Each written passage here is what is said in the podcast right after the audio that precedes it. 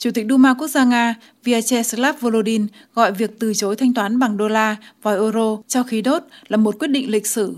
Nếu thiếu nó thì không thể tạo ra chủ quyền tài chính và kinh tế của Nga. Đây là một bước để phi đô la hóa nền kinh tế. Chủ tịch Hội đồng Liên bang Nga Valentina Matvienko cho rằng việc chuyển thanh toán khí đốt của các nước không thân thiện sang đồng rúp sẽ ảnh hưởng toàn diện không chỉ đến sự ổn định và củng cố hệ thống tài chính của Nga trong tương lai rất gần, mà trong tương lai xa sẽ tạo tiền đề cho việc hình thành văn hóa hợp tác kinh tế mới trên thế giới dựa trên sự tin cậy, tôn trọng lẫn nhau giữa các đối tác là tín hiệu cho tất cả những người tham gia tận tâm trong thương mại thế giới. Chuyên gia phân tích cấp cao tại Esperio, Anton Bikov đánh giá, đây là một công thức chính trị nhiều hơn, nhưng bên dưới nó có một số thành tố kinh tế rõ ràng, nói lên tính đúng đắn của một quyết định như vậy. Đầu tiên là sự an toàn của doanh thu xuất khẩu, bởi vì giờ đây, các nhà nhập khẩu khí đốt của Nga từ các nước không thân thiện sẽ phải mua đồng rúp trên sàn giao dịch chứng khoán Moscow và chuyển số tiền này vào tài khoản ngân hàng của Nga. Trong tình hình hiện nay, điều này là rất tốt vì nó sẽ cho phép tạo cơ chế hỗ trợ tỷ giá đồng rúp cho 30 đến 40 tỷ đô la một năm. Điểm tích cực thứ hai, có thể bảo vệ hệ thống tài chính và nền kinh tế khỏi một cú sốc mới.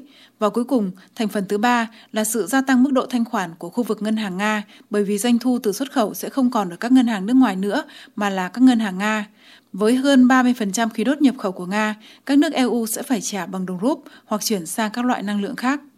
Chuyên gia của Quỹ an ninh năng lượng quốc gia và Đại học Tài chính Stanislav Mitrakovic bày tỏ đồng tình. Việc chuyển đổi sang rúp trong thanh toán khí đốt sẽ hỗ trợ tỷ giá hối đoái đồng rúp.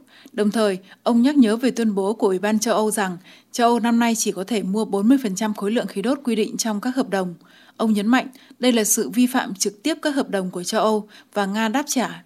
Nếu các vị có thể vi phạm hợp đồng thì chúng tôi sẽ sửa đổi hợp đồng. Nhà phân tích quốc tế trong lĩnh vực vận chuyển và lưu trữ hydrocarbon Vladimir Demidov cho rằng việc chuyển các khoản thanh toán sang đồng tiền quốc gia là một sự kiện quan trọng, nhưng hiệu quả lâu dài vẫn khó đánh giá. Điều này sẽ dẫn đến sự mạnh lên của đồng rúp. Ngoài ra, các công ty phương Tây sẽ phải vay từ các ngân hàng và tổ chức tài chính ở Nga. Điều này cũng sẽ buộc đồng rúp phải thả nổi hoặc tăng giá hơn nữa.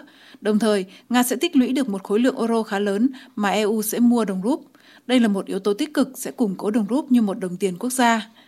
Tuy nhiên, ông cảnh báo rằng quyết định như vậy của Tổng thống Putin có thể trở thành một nguyên nhân khác thúc đẩy các nước EU đẩy nhanh việc đa dạng hóa nguồn cung cấp khí đốt và dẫn đến việc Gazprom giảm thị phần của họ trong đó. Chiến lược gia đầu tư tại công ty quản lý Ari Capital Sergei Suverov bày tỏ quan điểm bán khí đốt bằng đồng rúp là một biện pháp bắt buộc – Rõ ràng là sau vụ tịch thu dự trữ của Ngân hàng Trung ương Nga, việc tiết kiệm đô la và euro của Nga không có ý nghĩa gì, mà tốt hơn hết là nên hỗ trợ đồng tiền của mình, đồng rúp. Đối với hành vi của người mua khí đốt, đối với họ, quyết định này trên thực tế có nghĩa là bán 100% euro và đô la trên thị trường để lấy rúp. Tình trạng này tất nhiên đã dẫn đến việc đồng rúp mạnh lên và những thứ khác được bình đẳng. Đây là một yếu tố ổn định cho nó. Động lực tiếp theo của đồng tiền quốc gia sẽ phụ thuộc vào tình hình Ukraine phát triển như thế nào điều gì sẽ xảy ra đối với lệnh cấm vận dầu mỏ đối với châu Âu và nhiều yếu tố khác.